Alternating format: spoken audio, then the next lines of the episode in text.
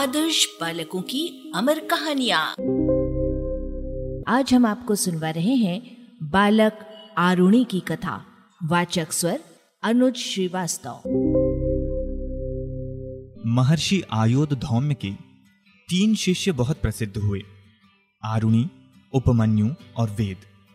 इनमें से आरुणी अपने गुरुदेव के सबसे प्रिय शिष्य थे और सबसे पहले विद्या पाकर वही गुरु के समान दूसरा आश्रम बनाने में सफल हुए। आरुणी को गुरु की कृपा से सब वेद, शास्त्र, पुराण आदि बिना पढ़े ही आ गए थे। सच बात तो यह है कि जो विद्या गुरुदेव की सेवा और कृपा से आती है, वही विद्या सफल हो पाती है। उसी विद्या से जीवन का सुधार और दूसरों का भी भला होता है। जो विद्या गुरुदेव की सेवा के बगैर सिर्फ़ पुस्तकों को रट घूट कर प्राप्त की जाती है वो अहंकार को बढ़ाती है। जीवन में उस विद्या का ठीक ठीक उपयोग नहीं हो पाता।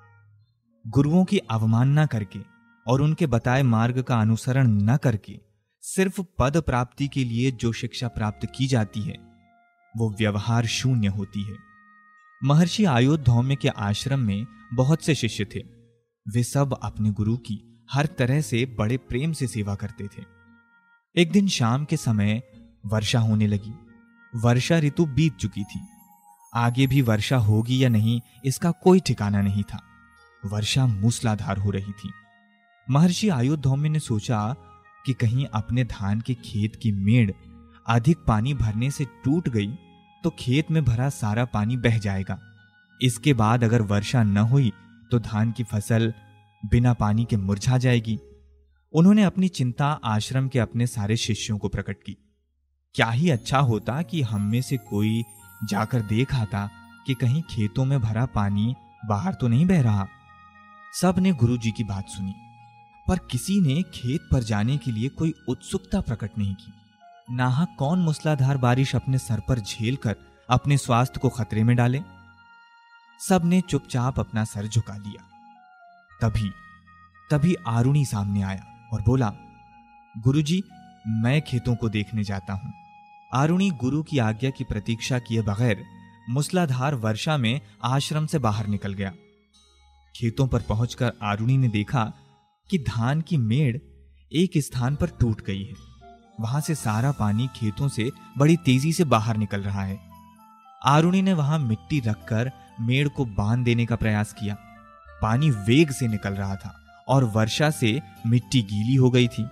इसलिए आरुणी जितनी मिट्टी मेड़ पर बांधने के लिए रखता, उसे पानी की वेगवती धार बहा ले जाती। बहुत देर परिश्रम करने के बाद भी, जब आरुणी मेड़ बांधने में सफल न हो पाया तो उस टूटी मेड़ से लगकर वो स्वयं लेट गया। उसके शरीर के व्यवधान से पानी का बहाव रुक गया। सारी रात आरुणी पानी भरे खेत की मेड़ पर सटा हुआ सोया पड़ा रहा। सर्दी से उसका सारा शरीर अकड़ गया। लेकिन गुरु के खेत से कहीं पानी न बह जाए, इस विचार से न तो वो तनिक भी हिला और न उसने करवट बदली। शरीर में ठंड लगने से भयंकर पीड़ा होने लगी, पर उसने उफ तक नहीं किया। सवेरा होने पर पूजन और हवन करके सारे विद्यार्थी गुरुदेव को प्रणाम करने जाते थे। महर्षि आयुधौम्य ने गौर किया कि उस दिन सवेरे आरुणी उन्हें प्रणाम करने नहीं आया। महर्षि ने अपने दूसरे शिष्यों से पूछा कि आरुणी कहाँ है? कल शाम को आपने आरुणी को खेत में मेड़ बांधने के लिए भेजा था, तब से वो लौट कर नहीं आया है। सब शिष्यों ने गुरुदेव को बताया। महर्षि उसी समय दूसरे शिष्यों को लेकर आरुणी को ढूँढने निकल पड़े। खेत पर जाकर उन्होंने आरुणी को आवाज़ दी। भीषण सर्दी से अकड़े हुए शरीर के कारण आरुणी बोल तक नहीं पा रहा था। पर फिर भी किसी प्रकार उसने क्षीण स्वर में गुरु जी की पुकार का उत्तर दिया महर्षि ने वहाँ पहुंचकर अपने उस आज्ञाकारी शिष्य को उठाकर हृदय से लगा लिया और आशीर्वाद दिया, पुत्र आरुणी तुम्हें सब विद्याएँ अपने आप आ जाएँ। गुरुदेव के आशीर्वाद से आगे चलकर आरुणी बहुत बड़ा विद्वान हुआ और गुरु भक्ति का अनुपम आदर्श स्थापित करने के कारण आरुणी अमर हो गया अरबा की प्रस्तुति।